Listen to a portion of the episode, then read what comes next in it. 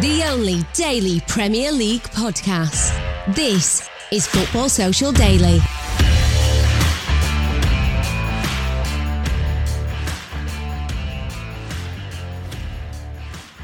Man City are motoring in the Premier League title race. Chelsea are chuntering.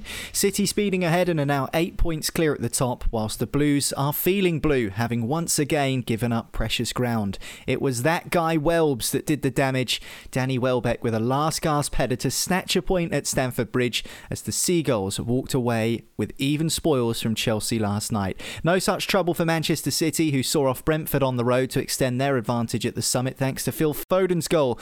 We'll reflect on those encounters as well as looking ahead to tonight's occasion at Old Trafford, where Burnley visit Manchester United.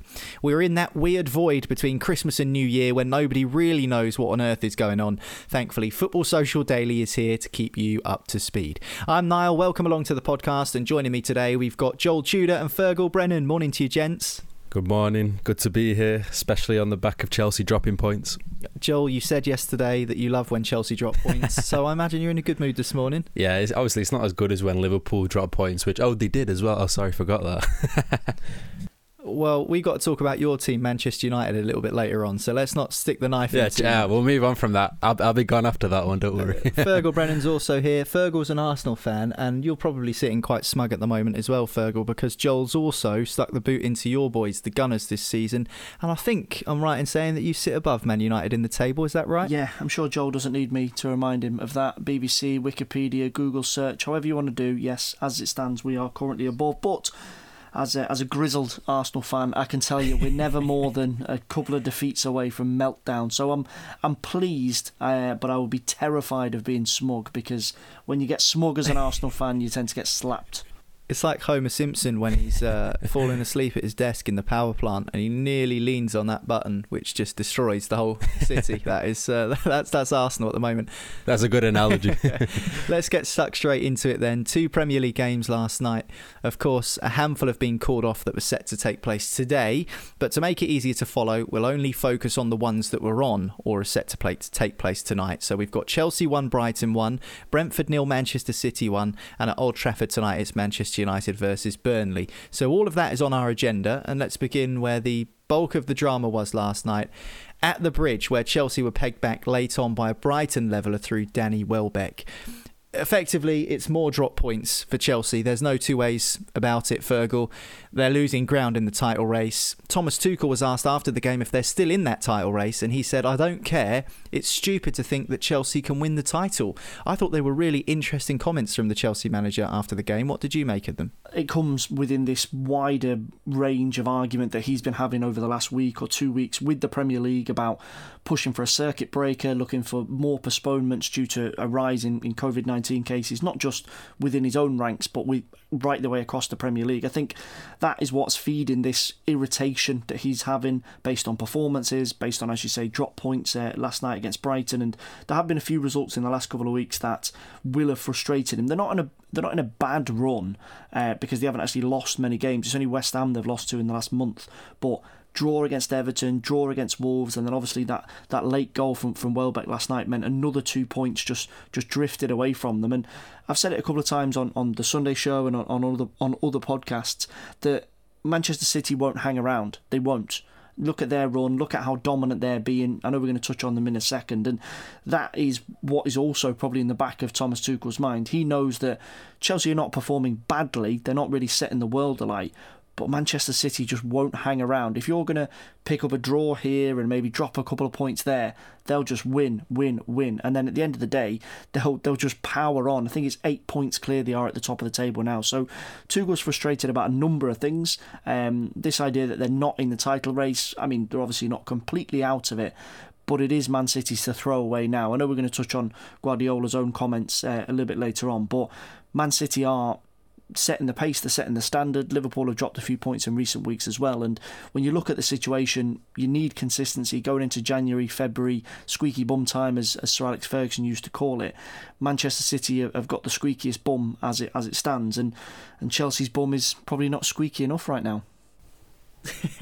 I didn't think I'd be talking about squeaky backsides this early uh, on a December morning, but I suppose it has just been Christmas, so there's a few of those knocking around in more than footballing contexts. Um, as for Brighton, again, they find a late goal to draw a game one apiece, Joel. It's happened a few times this season. I can think of at least four off the top of my head. It might well be more.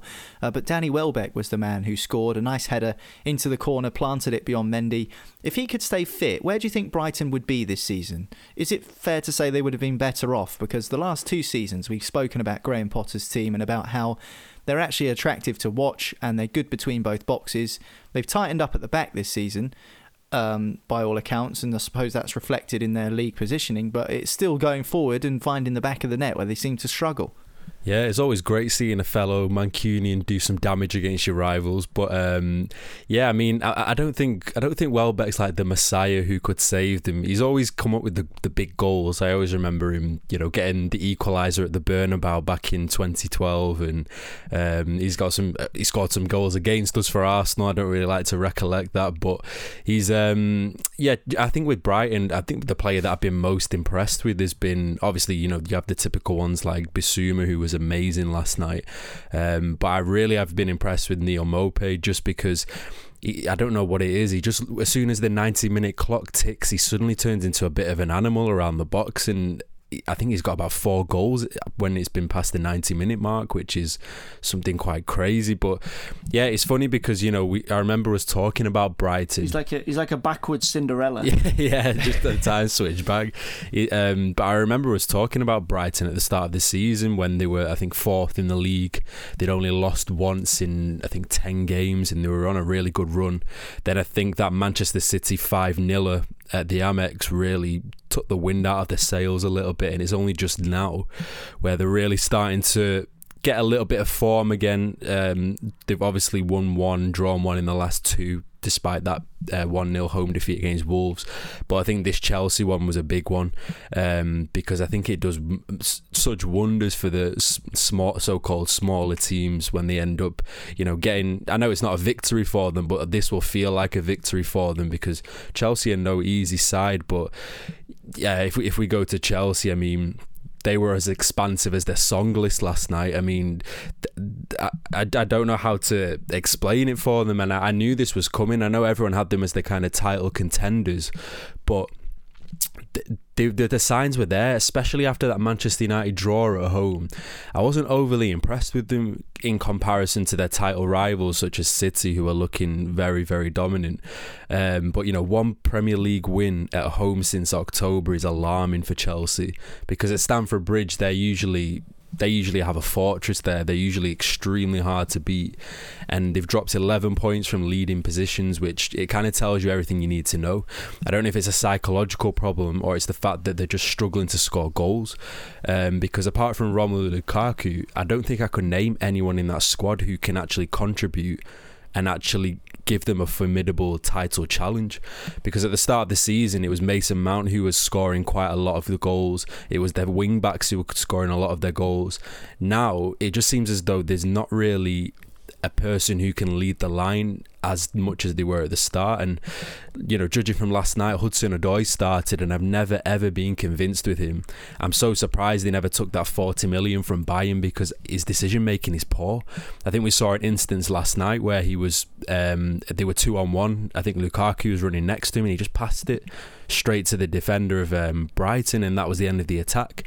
And moments like this can either make or break your season, and that was a big moment for Chelsea. And it's it, it, there's a number of factors going on there, but I know we'll probably go on to Tuchel's comments uh, a little later. But there's no excuses for the fact that they shouldn't be in this title race. Yeah, I think it's interesting actually because it's not often we get to pat ourselves on the back this po- on this podcast, despite the fact that we talk about football every single day of the season. But I think you did call at the start of the campaign, Joel, that you think that Chelsea were the ones that were the weakest in the title race, aside from Manchester United, who fell behind a long time ago. But I mean, Chelsea were the ones that you said that mm, you don't think they're going to be able to keep up this run of winning 1 0 and 2 1, and you think that it might fall apart at some point. And you're absolutely spot on. But, you know, eight points is a big gap to make up, particularly with how strong Manchester City are. So I can put that one um, that prediction in the well done category, along with Fergal Brennan's prediction of Sheffield United to finish in the top half a couple of seasons ago. That was uh, a hell of a call. I'm still, still can't get over it. We, we all laughed at Fergal at the time, but he he knows what he's talking about.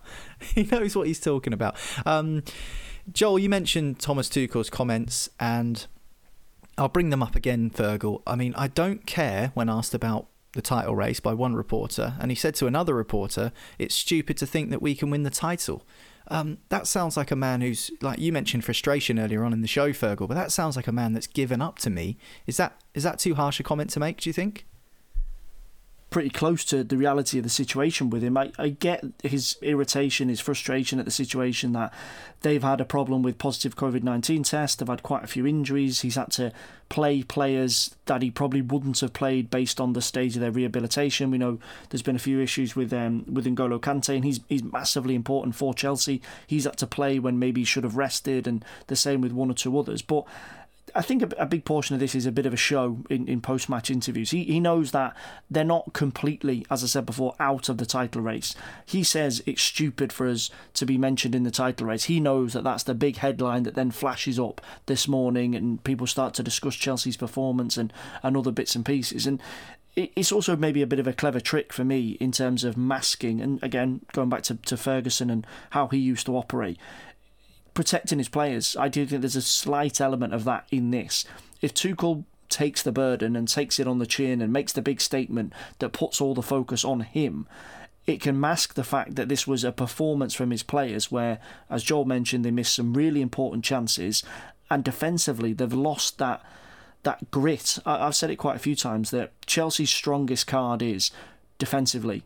They can shut teams out, they can grind out wins, and particularly with Lukaku in the team, there's always a goal threat. If they lose that, they don't have the ability that Man City or Liverpool have got, for me, to just blow teams to bits. They've got really talented players and, and a good system through the middle of the park, but they're not on that plane of just 5 6 nil that they can just batter someone. So I do think there's a portion of, of genuine frustration about the situation, his kind of beef with the Premier League, but I also think there's a little bit of my players are not quite at it at the moment. I don't want the spotlight being put on them. I've got big shoulders. I can take this myself, and let's just move on to the next game. Yeah, we mentioned that on Football Social Daily over this festive period as well. That you know Chelsea are a side that, apart from that seven 0 win over Norwich, or was it even eight 0 I can't quite remember now. They've not, they've not really destroyed or dominated anyone to the extent that City and Liverpool have done by winning by multiple goals. That's not to suggest that they aren't a top quality outfit, like as you point out, Fergal. They absolutely are.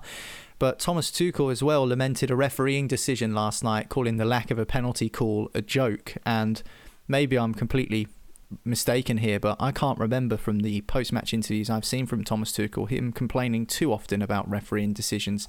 So you know that someone's feeling the pressure when they start to point fingers at things like match officials. Although I did think in both games, the Chelsea and Man City games last night, there was a little bit left to be desired by the referees. But that's beyond the point. That game at Stamford Bridge finished 1 1 last night in the Premier League. Chelsea pegged back in the title race, pegged back by Brighton. Later on, Danny Welbeck's goal, enough to secure a point for the Seagulls. No such troubles in their title challenge, in their title defence, in fact, for Manchester City as they travelled to Brentford and won by a goal to nil. It was a well worked finish by Phil Foden after a lovely ball into the penalty area. All he had to do was tap home from close range on the volley to open the scoring, and that's how it stayed. Laporte did score late on, but it was called off for offside because. Uh, VAR intervened and saw that there was a millimetre or so of Laporte's body offside. And again, I can't get my head around that. But that's where we are. Man City 1, Brentford nil, and City are now eight points clear in the title race, Joel. Pep said after the game, I'm not going to believe any words you say when he was quizzed by reporters about the title race being effectively over. But surely he knows City are strong, strong favourites to win it. And it's almost a case of it will be embarrassing for them if they don't. And I want to quantify that statement a little bit because Chelsea and Liverpool are two very, very good sides. So to say that it's embarrassing to lose the title to them, I think is probably slightly unfair. But considering the gap is now eight points, and they've done plenty of the hard work over Christmas and they've established this gap, it would be majorly disappointing if they don't go on to win the title. It's, it's, it's way too early to start calling the, the titles well and done, especially in December, because we know from previous seasons that everything can be lost within the last two weeks of a season. It just depends on who has the most consistency when it gets to that stage. But you'd be wrong without saying as well that City's form is pretty formidable. Um, it's become the norm now for Guardiola's side to start stringing these 10 game undefeated winning streaks, which happens every single season. When, you know, prior to him actually coming to the Premier League, it was a bit of a rarity. I don't, and you can't really say that it's because, oh, the Premier League isn't as competitive anymore, because to be fair, every single team now has got pretty strong sides. They can attract very good players from all over the world with the amount of money that every team has at the moment. And that top three are very, very good quality sides, especially Liverpool and um, Liverpool and Manchester City, who have both been in European finals in the last two, three years. Liverpool have won the Champions League. Um, they're both two of the best sides in Europe, undoubtedly. So, you know, this this City team is something pretty special, um, and it, they look like they're going at the league at a count at a canter, but what I would probably point out is it's not just their attack that's been pretty formidable; it's been the defense. Um, they've conceded only six goals in the last ten, and that includes their freak three 0 kind of kind of Ponzi comeback from Leicester. Uh, but in that time, they scored 31 goals, which is you know th- that's what some teams score in half a season and it's it's pretty formidable that they're able to put together such strong defenses. But you know, the thing with City is that they're, they're so strong in possession and they're so good in attack that they never ever leave the defense exposed once in a game. I think it's only when they come come up against, for example, Liverpool, who can actually have the quality to test that defense and have the players who can press and cause them problems. That's the only fixture you look at and think that City team's going to get exposed. Every other every other game, they're so strong on the ball. Apart from this game, to be fair, where Brentford limited them to uh, three shots on target, which is pretty unheard of considering how uh, clinical they've been in the last few in the last 10 games uh, but yeah for me I'd be very, very, very surprised if City end up losing this title because they're the team and who uh, who I've said for a while who whoever can put the consistency consistency together are the ones that are going to win it. And City have done ten games winning on the bounce, and none of their competitors at the moment can match that. So potentially they can make a gap which is insurmountable and no one can reach it. But it is way too early to call that because you know City have still got to play Chelsea, they've still got to play Liverpool. There's a long way to go, and I'm sure there'll be lots of twists and turns. But right now, it's looking like it's going one way. Well, certainly that late Danny Welbeck goal would have made a, a, big difference to Chelsea in terms of points, particularly when you look at the fixtures that are coming up uh, including over the weekend ahead, the 2nd of January, which is on Sunday. Chelsea host Liverpool at Stamford Bridge. That's looking really tasty. And then in a couple of weeks' time, on the 15th of January, City host Chelsea as well. So it's looking like those two games in uh, early to mid January could be absolutely massive for the context of the title race. Are you in a similar position to Joel Fergal? Do you think that you know Manchester City are strong favourites, but it's far too early to suggest that they're going to go on and win it convincingly? Tuchel in Guardiola's comments of deflecting the attention away again from his players and onto him by making a big bold statement in, in his post-match interview. Um, I would agree with the majority of both of, uh, of both of you that Man City in the position that they're in now are massively strong favourites to go on and defend their title. For me, it is Liverpool. I would agree with Joel on this that Chelsea are a very good team, but we've seen that if one or two things don't work, then they do they do tend to come up a little bit short. And when you look at the games that are still to come, Liverpool do have a game in hand. If they win that, they can then tighten that um, gap at the top to six points. They still have to play City. I know it's at the Etihad, and they don't have a great Premier League record at the Etihad under Klopp, but Liverpool can go and beat anyone in, in Europe on their day. And if they go into that game full of confidence, they could beat City at the Etihad. And then you're just looking at cities have one wobble, really, between now and the end of the season. And, and they are capable of that. We go back to the Crystal Palace game earlier this season. Every now and again, the Pep master plan doesn't work for, for whatever reason, whether it's you know the classic overthink or you, maybe there's an injury or the, a team just shuts them out of a game and, and sticks ten men behind the ball. That can happen, and there's still huge amount of football to be played. So I understand his position of just saying, look, there's way too much road still to run to be talking about it. But in the position they're in now, the onus is on them to hold on. The onus is actually on Liverpool now to rouse themselves. Klopp has got to react to, to that defeat to Leicester a couple of days ago and say to his players, there's no room for error between now and the end of the season because there isn't. I mentioned there if City have a little wobble, there's not really any scope for Liverpool to have any sort of a wobble between now and May, and, and that's that's going to be the interesting dynamic on it. Will Liverpool rise to the challenge that Klopp is going to throw down to them, and will City, as defending champions, just hold their nerve and stay steady? It's going to be fascinating to watch. Absolutely agree with you. It is so tight and relentless uh, in the Premier League these days. You can't lose more than a handful of games and expect to be victorious when it comes to winning the Premier League. So I'm totally with you, Fergal. Let's talk about Brentford now that we've uh, boxed off Manchester City. They're very rarely blown away, even by the best teams. And when I say blown away, I mean they might be on the end of a 3 0 every now and again, but they, they rarely get dispatched for four, five, six, like we've seen some other teams in the Premier League um, suffer in recent years, especially ones that have just come up from the Championship. It was another decent ish defensive showing against a side who had scored 17 in their previous three games. Fergal. So, what have you made of Brentford, particularly over this Christmas period when Thomas Frank's been vocal about those COVID cases and their injuries and their struggles when it comes to fitness? What do you make of them, and what do you think the future holds for them? Do you think they'll be okay in the Premier League this season?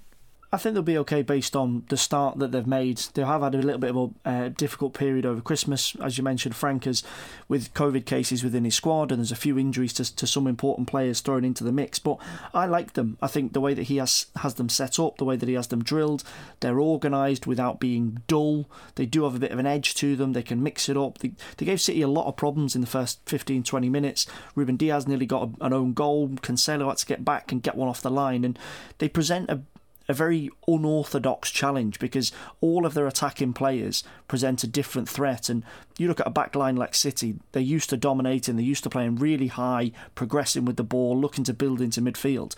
And every one of the Brentford attackers posed a different problem, whether it was Toney, whether it was Visser, Sergi Canos came off the bench, and he's a player that I've been that I've been quite impressed with. He's nippy in between the lines, he can create, he can score goals. And I do think that even if even if Brentford fans won't thank me for saying this, even if it does taper off in the second half of the season, they've had such a strong start within the context of a brand new Premier League team, and, and I don't mean that as a as a pat on the head. I just mean it as the reality of the Premier League. 18 games in, 20 points on the board for a team that's never played in the Premier League before. That is fantastic. It, it genuinely is, and I think the whole 40 point magic mark has probably been lowered a little bit in the last few seasons. Probably in and around 37, 38 is now enough to guarantee you survival. I don't see them crashing and burning in 2022. Um, I think they'll be okay in terms of survival. I do think they maybe struggle to mirror their early season form in the back end of the campaign, and I think they'll, they'll stay up. I think the concerns for them now are their squad. They do have quite a thin squad. We've seen this with the issues they've had over Christmas. Um, the likes of Toney is massively important to them. Shandon Baptiste in midfield, Ethan Pinnock at the back, David Raya I know has been injured. He's a bit of a miss because uh, Fernandez, who's come in for him, is is not quite as secure uh, in between the sticks. So they're going to be questions for Frank in the January transfer window. He's probably going to bring in maybe one or two names to just bolster and boost certain positions within his squad. But I do think they'll be absolutely fine. But I think that's more based on the start they've made. I don't see that being replicated in 2022. I think they'll get maybe three, four wins um, that will be important, probably at home, beat a couple of teams in and around them. They might even be the, the nail in the coffin of some other teams in terms of their relegation to, to the Championship. But I think they'll be absolutely okay. Thomas Frank's quite a nice guy. He's an engaging manager. The way that he speaks about football, you you want him to do well when you hear him speak. He's he's very positive. So yeah, I, I think they'll be absolutely fine. But a 2021 performance in 2022 is probably a bit of a stretch, um, but I think they'll be absolutely okay. I think they'll be playing Premier League football next season. Brentford made a good start to the season, as Fergal says, although they couldn't get the job done. They lost to the defending champions Man City 1 0 last night. Burnley, however, are in the bottom three and they didn't make a great start to the season. I think it took them up to 10 games to win their first fixture of the season. Manchester United did make a good start, but they've since dropped off. These two sides meet 8:15 p.m. at Old Trafford tonight. United against Burnley, and Manchester United need to play a, a real side downside better than they did against Newcastle United, Joel. Lots of frustration after that Newcastle game.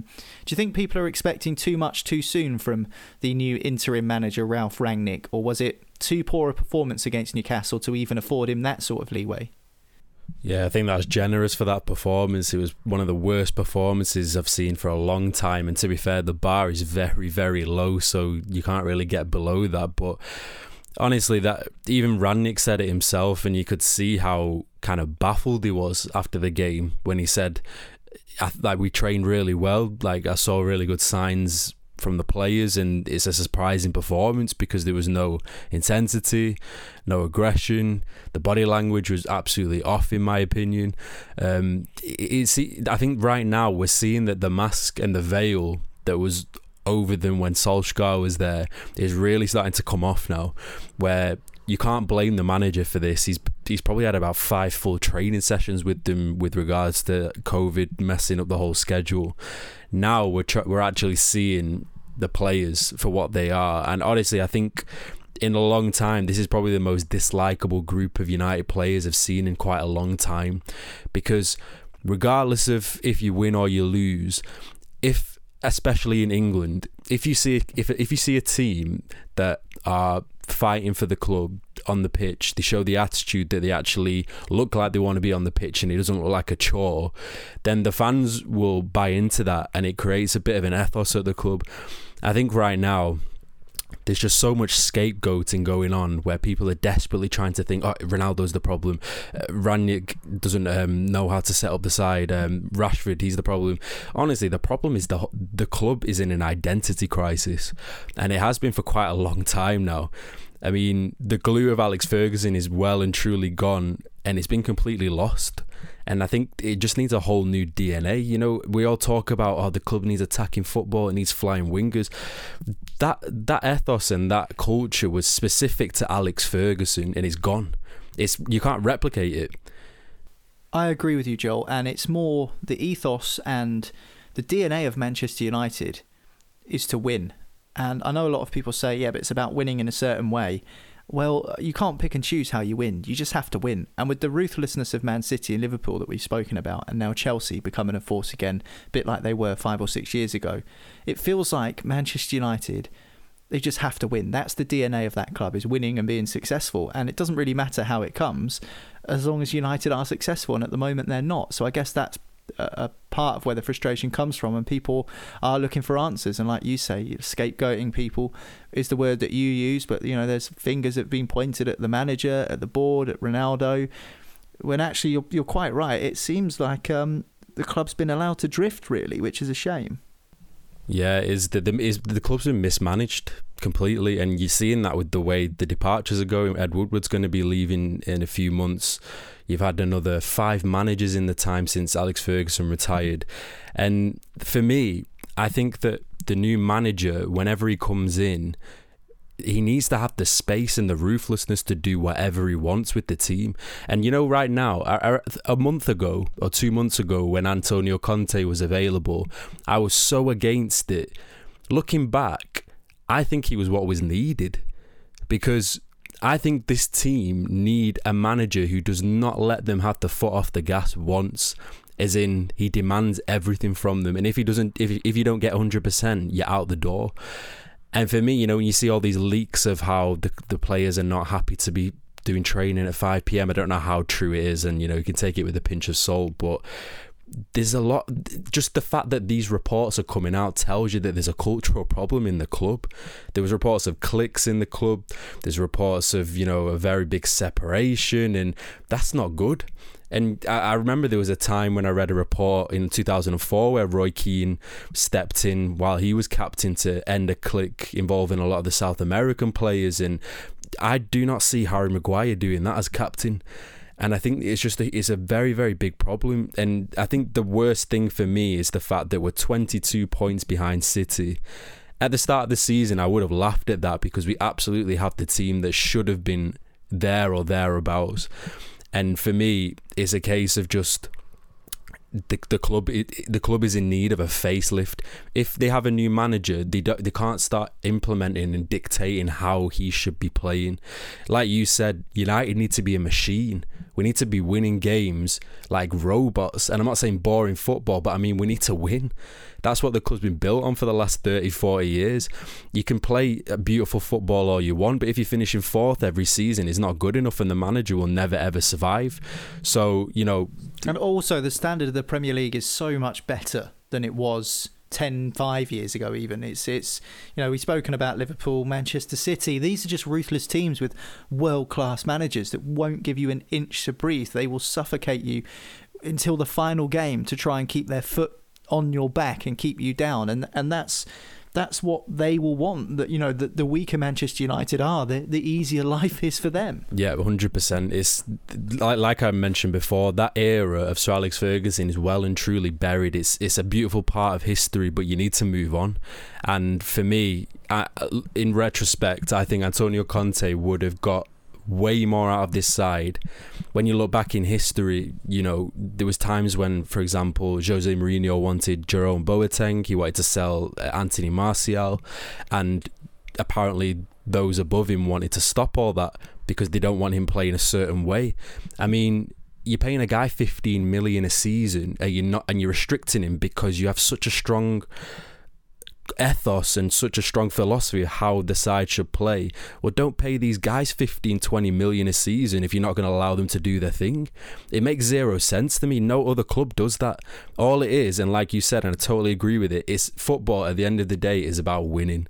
And if you're going to put philosophy over winning, well, then we're not the club we used to be anymore. Yeah, I always say this um, a couple of times a season, and it, people take it the wrong way, but the game is about glory. Yeah, my team, Portsmouth, I always use them as an example because obviously it, it means the most to me and it's the easiest thing for me to relate to. But people always ask me if we would trade winning the FA Cup in 2008 to be back in the Premier League. Absolutely not. That was one of the best days of my life. Not just watching football, but and rightly, yeah, and rightly so. Rightly so. When you look in history books, you're going to see that FA Cup in 2008 forever. Precisely, and I was there with my dad, and I watched Sol Campbell walk up Wembley steps and lift the FA Cup, and that's something I don't think I'll ever see again in my lifetime supporting Portsmouth. But I'll cherish that memory when I was in my teenage years uh, of watching Portsmouth win the FA Cup and play AC Milan in European football. I mean, we're a, we're a club from the south coast who aren't, weren't supposed to play in Europe. We weren't supposed to win the FA Cup, and we did. And although we financially crashed after that, we can now turn to Tottenham fans and say, "How's winning a trophy going?" Because little old League One Portsmouth have won a trophy more recently than Tottenham Hotspur. And it's the game's about glory. Um, you know, so people that say, "Oh, we're in the Premier League," and you know, why would you not want to be in the Premier League? Uh, uh, it's it's about winning stuff. It's about trophies. That's all fans want. They want those days out at Wembley. They want those special moments. They want want to win games. I mean, that's what it's all about. So so that's that's my take on it. And talking of winning games, Burnley will need to win a few more games, and they'll be eyeing up this game against Manchester United tonight. Fergal, uh, Sean Dyche is not someone who uh, who beats around the bush with what he says and what he does. They've got several games in hand over the rest of the bottom sides, Burnley, but a win over Manchester United will take them out of the relegation zone and pile the pressure on Watford. And someone as experienced as Dyche will know that doing that will go a long way to boosting the confidence and keeping them up.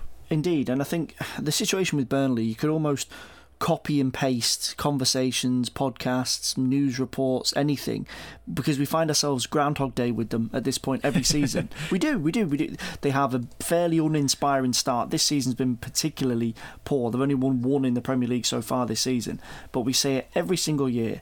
As long as they've got Sean Dyche, they're okay. As long as they've got that experienced squad, they're okay. There's always three worst teams, and I still think that is the case. I do think that the the kind of situation has changed a little bit this season, but those core basics, they mightn't be the most thrilling or the most exciting, they do still exist. The the Premier League in in this area of the table, in the mid table and heading towards the relegation zone, is a very straightforward business. You need a manager that knows exactly what they're doing. You need experienced players that can just copy and paste, rinse and repeat in terms of performances, and you need someone that can get you goals. And Burnley, those three big boxes, they've ticked them over the last few years. I do think they have declined mm. a little bit in the last 12 months or so, but they do still have those core ingredients that other teams around them don't have. My only concern with them is this idea that all they have to do is just keep doing what they've been doing year on year is that all of those players are 12 months older, 18 months older. We're on the back of COVID, we're on the back of dealing with a very strange situation within Premier League football. These things do tend to rack up. They don't go on forever. And Burnley and Sean Dyche don't make wholesale changes in the transfer market and bring in 50, 60 million pound players to, to look to jazz things up. He relies on the players that he knows, but these things don't last forever. Defenders get a little bit slower. Strikers might drop two or three goals per season. So that all needs to be taken into account.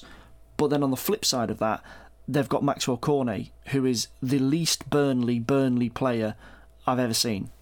I'm I'm the first one to hold my hands up. How did they convince him to join Burnley? exactly. I don't know whether it was a, a, blindfold getting off the train. I don't know how they managed it. Uh, the big big Tesco by uh, by Manchester Road Station. That's quite impressive. But other than that, they must have blindfolded him. He is someone that has come in and he's hit the ground running for them. He's scored goals and he's he's raised the the standard of what should be expected, other than the kind of meat and spuds, grunt and grind, Burnley way of doing things. Because other than Dwight McNeil, they don't really have much of a spark in terms of creativity and keeping hold of the ball and creating chances. He, I think, he will probably fill in the gap if Chris Wood drops from 12 or 13 a season to maybe 9 or 10. Cornet will fill in that gap. And Dyche knows these things are down to really, really thin lines. He doesn't need someone to score 20, 25 goals a season. He needs maybe two players to score in and around 10, make sure they beat the teams that they should be beating, and that's enough. Box ticked. And, and as you said before, Niall, he makes, he makes no bones about this because he's been here. He, he's not interested in the wider narrative. He knows almost down to a pinpoint accuracy what he needs to do to keep Burnley in the Premier League. And, and I think he'll do it again. I do think they have slipped off a bit in terms of the reliability of certain key players. But with Cornet coming in, that has freshened up at a, an important time when they needed it, and I think they'll be absolutely fine. They could well get a result tonight. I think if they get in front tonight, they'll just bed in. And United, as as Joel said, if they're moaning, it'll be dark tonight. We know they don't like being out after dark at the moment. I think Burnley could just bed in and maybe nick something, um, but we just have to see how it goes. Well, they've got a decent recent record at Old Trafford as well, Burnley. I remember them winning at Old Trafford in an evening game uh, a couple of seasons ago, and I think three seasons ago, Paul Pogba had to score twice, and United had to come from behind.